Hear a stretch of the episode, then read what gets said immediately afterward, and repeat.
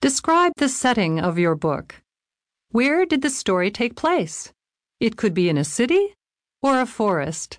It could be in space or here on Earth. It could be real or make believe. When did the story happen? Was it in the past? Was it a long time from now?